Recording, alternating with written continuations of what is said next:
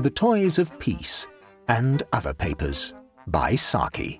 Read by Richard Crowest. The Hedgehog.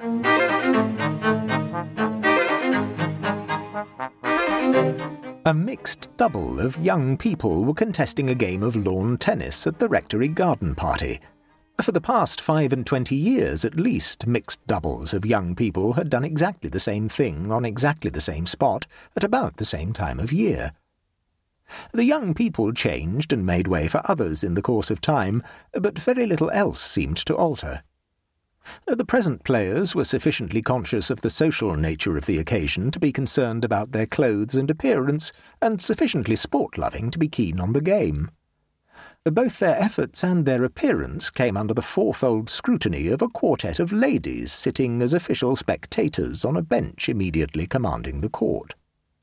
It was one of the accepted conditions of the rectory garden party that four ladies, who usually knew very little about tennis and a great deal about the players, should sit at that particular spot and watch the game. It had also come to be almost a tradition that two ladies should be amiable, and that the other two should be Mrs. Dole and Mrs. Hatch Mallard. What a singularly unbecoming way Eva Jonelet has taken to doing her hair in, said Mrs. Hatch Mallard. It's ugly hair at the best of times, but she needn't make it look ridiculous as well. Someone ought to tell her.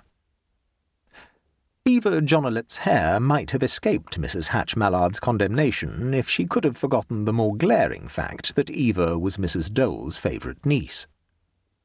It would perhaps have been a more comfortable arrangement if Mrs. Hatch Mallard and Mrs. Dole could have been asked to the rectory on separate occasions, but there was only one garden party in the course of the year, and neither lady could have been omitted from the list of invitations without hopelessly wrecking the social peace of the parish.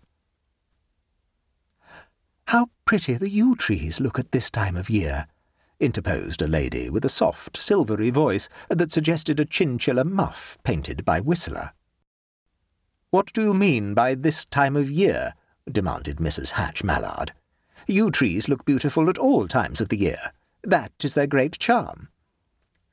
Yew trees never look anything but hideous under any circumstances or at any time of year, said Mrs. Dole, with the slow, emphatic relish of one who contradicts for the pleasure of the thing. They are only fit for graveyards and cemeteries.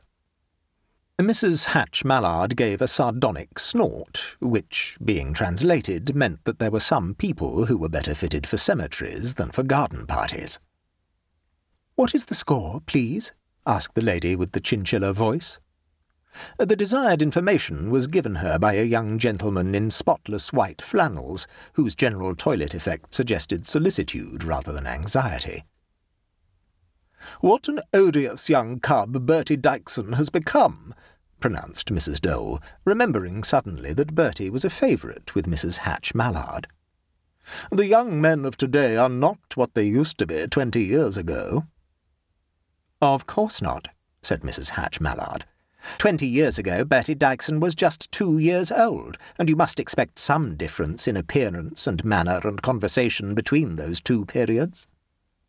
Do you know, said Mrs. Dole confidentially, I shouldn't be surprised if that was intended to be clever. Have you anyone interesting coming to stay with you, Mrs. Norbury? asked the chinchilla voice hastily. You generally have a house party at this time of year.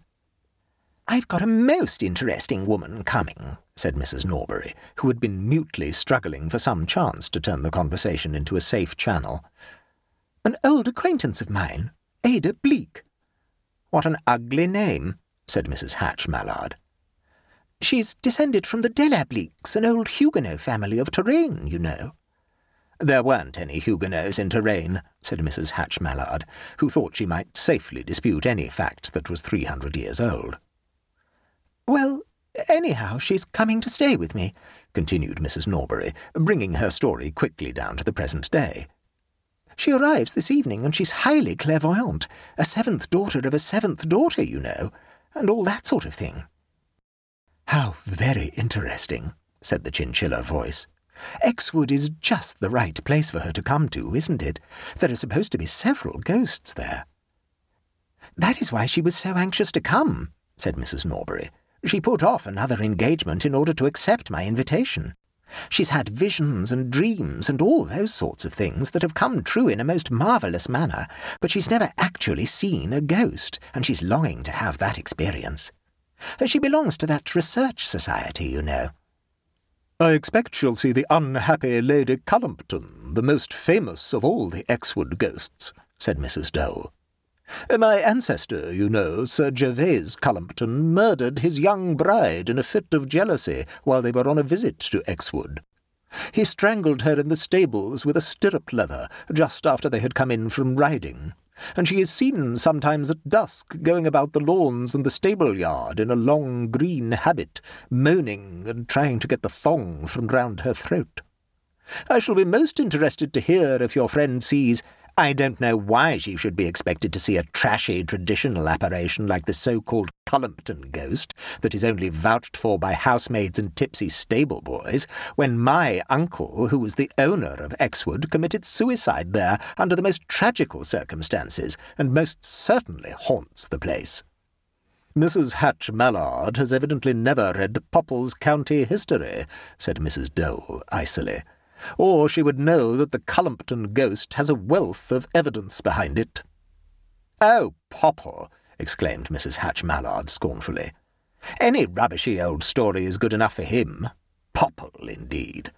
Now, my uncle's ghost was seen by a rural dean, who was also a justice of the peace. I should think that would be good enough testimony for anyone. Mrs. Norbury, I shall take it as a deliberate personal affront if your clairvoyant friend sees any other ghost except that of my uncle. I dare say she won't see anything at all. She never has yet, you know, said Mrs. Norbury hopefully. It was a most unfortunate topic for me to have broached, she lamented afterwards to the owner of the chinchilla voice. Exwood belongs to Mrs. Hatch Mallard, and we've only got it on a short lease. A nephew of hers has been wanting to live there for some time, and if we offend her in any way, she'll refuse to renew the lease. I sometimes think these garden parties are a mistake. The Norburys played bridge for the next three nights till nearly one o'clock. They did not care for the game, but it reduced the time at their guests' disposal for undesirable ghostly visitations. Miss Bleek is not likely to be in a frame of mind to see ghosts, said Hugo Norbury, if she goes to bed with her brain awhirl with royal spades and no trumps and grand slams. I've talked to her for hours about Mrs. Hatch Mallard's uncle, said his wife, and pointed out the exact spot where he killed himself, and invented all sorts of impressive details. And I found an old portrait of Lord John Russell and put it in her room, and told her that it's supposed to be a picture of the uncle in middle age. If Ada does see a ghost at all, it certainly ought to be old Hatch Mallard's. At any rate, we've done our best.